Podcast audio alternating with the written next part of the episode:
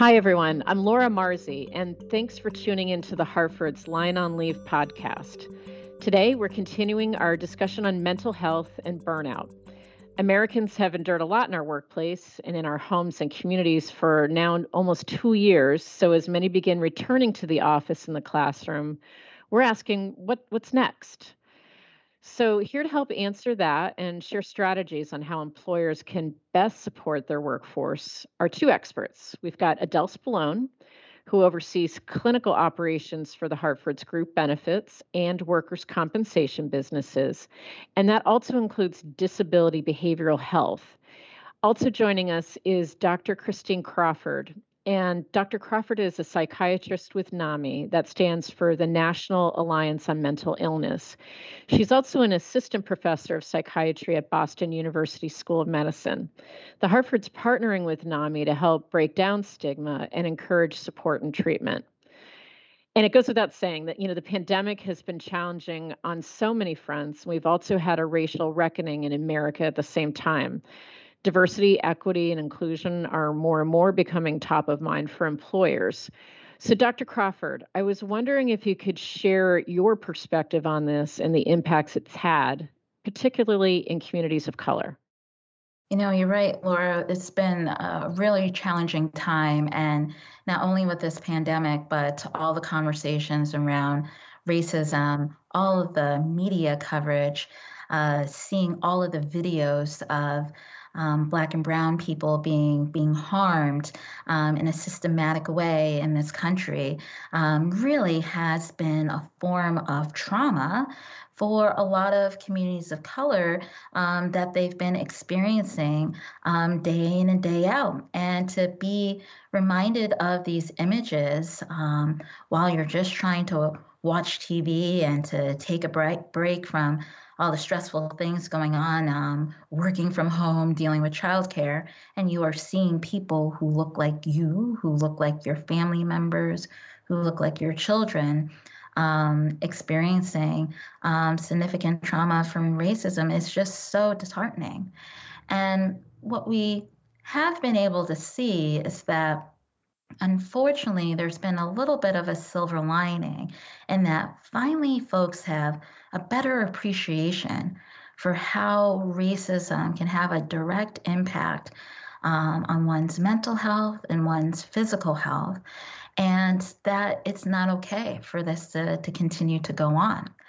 And my hope, given all of the conversations that we've been having um, over the the past year and a half um, about racism and its impact, that um, it has led to more conversations outside of just communities of color, but for other people who may not have had a full appreciation um, of the ongoing impact that racism has. And it has been quite um, encouraging to see that even employers are willing to have some of these difficult conversations around um, diversity, equity, and inclusion. Um, and it's clear that it's coming from a place of, of empathy that people actually care and want to make sure that their employees feel um, well supported um, by all of this because there is now uh, appreciation that um, if people do not feel safe in their communities, in their workspaces, and they're bringing in all of this trauma, um, you know, from what they watch on the TV or what they experience in the community, and they're bringing this to work. That's going to have an impact not just on that individual from the community of color, but to everyone. And I think that people now can understand what has been taking place for many years when it comes to racism people know the impact that this trauma has on mental health and they're talking about it openly um, in mixed communities. And so um, I do think that um, this conversation, this movement um, is here to stay when it comes to talking about racism and calling it out um, because it's been too painful and we do need to see some change for sure. So, you know, thinking about all that, what can an employer do? And maybe I'll direct this question to Adele. What can an employer do to best support their employees' mental health and well being since? Again, we're looking at statistics that say workers are facing burnout, you know, again, on multiple levels, just thinking about what Dr. Crawford said. So, Adele, what are your th- thoughts on that? Yeah, so, you know, having been a behavior or actually being a behavioral health clinician in this field, but also in my career, I had a psychotherapy practice at one point, and I can tell you that um, work is therapeutic. People identify with their jobs, and we know individuals can be successfully treated for many, many, many mental health conditions while continuing to be productive employed. They don't necessarily have to file a disability claim. So I think what's important is that we ask employers to become more informed, educate their employees, help minimize stigma, stigma and encourage their workforce to seek help. And especially educating supervisors so that they can see signs of burnout. So, for example, if an employee has a sudden change in their production or quality of work, or uh, maybe they're not as talkative as they used to be in meetings, there could be an underlying issue there. So it's good to have this kind of education and training for supervisors so that then they can have a real meaningful conversation with their employee about what's potentially going on in their lives and do they need some additional assistance or resources.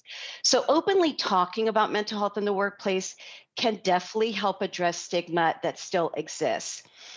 Um, you know, a majority of employers and employees think mental health will become less stigmatized in the workplace as a result of the pandemic. And we applaud their efforts to support employees' overall well being during these times of intense change. I think employers have been doing more, have been more focused, and really understand the importance of this to their workforce. And no matter what size the company, I think business leaders have an opportunity to work with their benefit providers to evolve their benefit plans and programs and support services to meet those employees' changing needs and overall health and well-being. You know if possible providing access to employee assistance programs that can help employees handle stress and emotional pressures and raise the visibility of these programs through education and frequent communications now, there's obviously small employers who might not be able to offer employee assistance programs, but they can lean on resources such as NAMI. We're talking with Dr. Crawford today, the National Alliance on Mental Illness, which is the nation's largest grassroots mental health organization, or even community resources such as 211, which is a program offered by the United Way, and they connect their employees to helpful resources in their local communities. And then I think ultimately employers still have an opportunity to remain flexible and empathic, understanding that this is very real and it's impacting a majority of their employees. So, again, if possible, allow some remote work options, continue to offer flexibility with work hours, as well as maybe considering job modifications. And most importantly, creating ways of addressing the challenges caused by the increased stress this uncertainty and anxiety that people are dealing with. You know, I think about that and all the opportunities that employers have to support their employees. And then I also think about this statistic in the survey that says 72% of HR um, professionals that we talk to think that stigma can be a barrier to treatment. And you know i understand this. I think a lot of people understand that you know the stigmatization of of mental health and wellness can prevent people from getting help. So now i'm wondering and dr crawford maybe you can answer this question. What do employers and maybe all of us you know in society in general really need to realize about the effects of stigma and the importance of mental health education Stigma is huge and it creates a huge barrier to people feeling comfortable discussing openly what it is that they're experiencing inside if they are going through a mental health condition. Um, and there is a lot of concern about um, how other people are going to think um, about them or if they will treat them differently um, if they find out about their, their mental health condition. You know, when I think about stigma, I think about having this internal sense of shame, perhaps, that man, you know, I should be able to pull myself up by my bootstraps and get through this. Um, you know, I shouldn't be feeling like this. Is there something I'm not doing? Is this a failure on my part that I feel this way? And then also having to deal with this fear of discrimination, like I had touched upon before, where you're worried that people are going to look at you differently and treat you differently.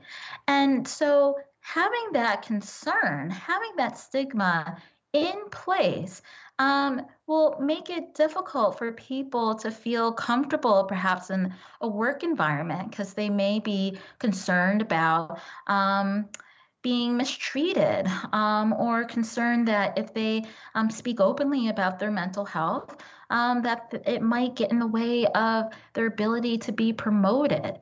Um, and, you know, I worry about stigma, especially in the workplace setting, if there are people who need to take much needed time off to take care of their mental health, and they don't know how to initiate these conversations with their supervisors in order to get treatment. Because again, there's this fear of being treated differently by people in the workplace.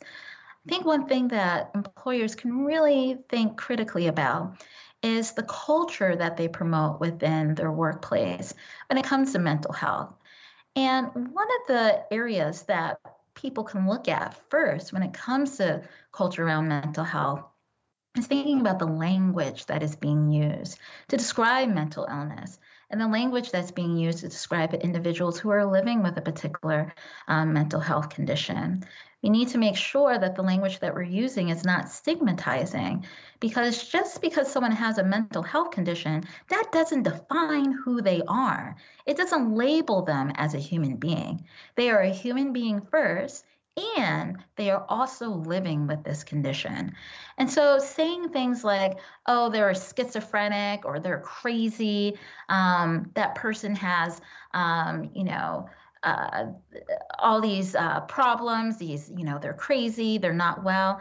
That does not promote a culture of acceptance and make people feel comfortable um, disclosing if they have a condition and whether or not they need to take time off um, to get some help. And also, part of the culture is being able to display warmth and empathy for people who are going through a mental health um, um, related issue um, and to really demonstrate to folks that um, you are open and willing to have these conversations about what um, your employer needs to feel well supported during this challenging time. You know, empathy is so important, and it's something that a lot of people think they understand what it means, but um, but they don't really have a clear understanding about it. You know, when I think about empathy, and I think again, this is so key to reduce some of the stigma and to make people feel like they're not going to be negatively judged by other folks. When we think about empathy, think about someone who has fallen into the hole, right? They fell into a hole in the ground. And you happen to be looking up from the top of the the hole and you look down at them and you say, My goodness, I'm so, so sorry that you're down there in that hole. I, am really sorry that happened to you. Um, and, and that's someone who is being compassionate um, and who has compassion for that individual, some sympathy for that individual who's in the hole.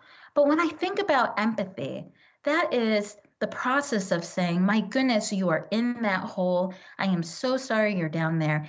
And I'm going to go down there with you so I can help you come up, so that we can come up together, so that we can work on a way to rise you up. That's what empathy is all about. And we need to ensure that we promote a culture within the work, workplace that makes people feel um, like they're being heard, that they're being understood, and that people are there to support them. That's a great analogy. I think a lot of our listeners can understand that and place that and think through how they can, you know, really live with a more empathetic mindset towards this. Um, I have an additional question for you, Dr. Crawford, and it's going to move topics a little bit um, into more of the practicum of supporting people um, and employees that want even a complement to traditional health care. So at our company, the Hartford, we've been using digital health and telehealth for our own employees. And that includes a mobile app that uses behavioral techniques for reducing worry and anxiety. And it's something that is available 24 7. I was wondering do you see digital health and telehealth as a trend that's here to stay? And maybe even put it in the context of support for mental health more broadly? Absolutely. I think telemedicine, telehealth um, has been an incredibly powerful tool that has opened up doors for many individuals to access mental health supports who might not have had the means to do so previously. And another thing that came up during this pandemic was how as we've already described before, how so many people were experiencing anxiety and depression. And it was so comforting to know that a number of mental health providers were able to quickly pivot to providing mental health supports um, in a virtual format. And it provided such needed support and guidance to people who are really having some difficulty. And I think now that a lot of mental health providers um, feel comfortable using that platform to connect with patients. And patients are also um, quite relieved that it's a way to get the help that they need without it being incredibly disruptive to their daily lives. They don't have to worry about the commute, taking time off of work in order to get mental health treatment. They're no longer in this position in which they have to pick and choose should I do this or should I attend to my mental health? It reduces uh, that dilemma for a lot of people. And knowing that you have access to mental health supports at your fingertips can certainly reduce some symptoms of anxiety because the uncertainty about your treatment, the uncertainty about your health is reduced if you know that you have access to some, to someone who can certainly support you. Um, and there are some people who live in communities in which there were very limited access to therapists and psychiatrists. Um, but now, no matter which part of this country, you're now able to reach out to someone and get help sooner rather than later. And having this ability to receive treatment early on um, in the illness progression is so powerful. Um, and it can make it such that people don't have um, uh, as negative outcomes as those who wait and delay treatment because they don't have access to it. Well said. And you know, I have a one more question that I, would love to ask you, Dr. Crawford and Adele, if you want to think about it for a minute too, and offer some final thoughts. As we think about, you know, the continuum of mental health support, and we think about burnout and what everyone is experiencing, there will be a day, and we're all hopeful for it, right? That you know, employees are going to be brought back on site, even in, in maybe bigger numbers than we have now. So, what advice would both of you offer employers to be thinking about when they're bringing their employees back on site? And Dr. Crawford, I'll start with you and some of your thoughts. Yeah, so people are nervous. People are scared. People are worried. People don't know what to expect. And having all of this anxiety about making the transition back to work, um, can be incredibly overwhelming and distracting for a lot of employees because they have these ongoing worried thoughts, and it may be difficult for them to be able to be productive, to focus on their work. And so I really encourage um, employers to be very flexible when it comes to this transition of back to the office, of returning back to the office because employees are going to have a lot on their minds. They're going to be worried about their kids and whether or not um, their kids are able to stay in school, whether or not their kids are safe from the virus. And, and we know that they're coming into work with all of these burdens. So, being able to have some flexibility for your employees who are rolling back into the workspace and to do it gradually do not feel the need to be make it an all in done sort of situation where you know right away they're in the office five days a week. For some people, that may not work. You may have to go really slow. Um, and hopefully that can offset some of the anxiety and worries that people may have. In addition, people really do well when they feel prepared, when there's a set plan that's in place for them um, when it comes to being back in the workplace. So, if managers or supervisors can be very clear about what the expectations are um, for their employees um, when it comes to working in the office, when it comes to being remote, when it comes to, to deadlines, and when it comes to the need to be able to communicate that you have to take time off. So, just being very clear about those expectations right at the beginning of the return to work transition can be really helpful and make people prepare in advance um, for some anticipated concerns that may come up. And it's also important to know that people are going to look different when they're back in the workplace settings. You know, there are going to be people who are incredibly happy to be there, um, who are excited about connecting with others, um, who are looking forward to those conversations by the copy machine or the water bubbler. And then there are going to be some other people who may not feel that same way, who may have some ongoing difficulty um, leaving their children behind, their family members behind because of all of these worries. And as we already talked about the statistics earlier on, we are seeing higher rates of depression. And some people who might have experienced some depressive symptoms may continue to experience that as well when they're back at work. Um, and so it's really important for employers to have these conversations about the importance of mental health, maintaining your emotional wellness, and taking the time that you need in order to ensure that um, you are emotionally well and able to to focus on your work in a meaningful way. Terrific, uh, Adele. Any last thoughts for from you around the whole idea of returning to an office experience or an on-site experience? Yeah, I think Dr. Crawford hit on all the points that I, I think about um, when it relates to this. And I wonder sometimes, you know, can we really go back to the way it was? I you know i i fear that um, you know with the vaccine issues we're having the fact that we have to get boosters the variants are still out there i think it's going to be a long time before we get to a place where things are you know truly maybe black and white like maybe we experienced in the past.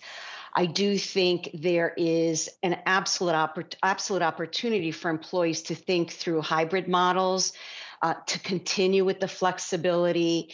And you know the piece that dr crawford stressed about communication there has to be open dialogue. I think we really understand now more than ever that people don't leave their personal lives at home even if they're going back to work site and it's present there especially if they're working remotely so it's important to check in um, we're all experiencing some sort of stress. It will continue to be there. The pandemic has been a unifying experience. So it's truly an opportunity for employers to really focus on the future culture that they want. And you know how do they embrace these opportunities staying well connected with an employee and what's going on in their home lives making sure that safety is number one priority but also having again that flexibility to address individual concerns that people might have. Because we know women have specific concerns Men have specific concerns. We have seen specific issues arise with the millennial population. So it's not a one size fits all approach. It really is about flexibility and communication. Well, I could say that for me, this has been a very, very informative discussion. I hope our listeners um, feel the same. Thank you so much, Adele. Thank you so much, Dr. Crawford, for your time and all of your thoughtful insights. Um, This has been a, a really good discussion, I think, that has a lot of pragmatic, thoughtful advice that we can offer employers. Thank you to all of our listeners. And if you like what you hear, please subscribe to our podcast. Please share it with your colleagues. And as always, you'll find it at thehartford.com slash PFML. If you'd like more mental health resources, I also invite you to visit our partner NAMI, and that's spelled N-A-M-I dot org. Until next time, please be well and stay safe, everyone. Thank you for listening.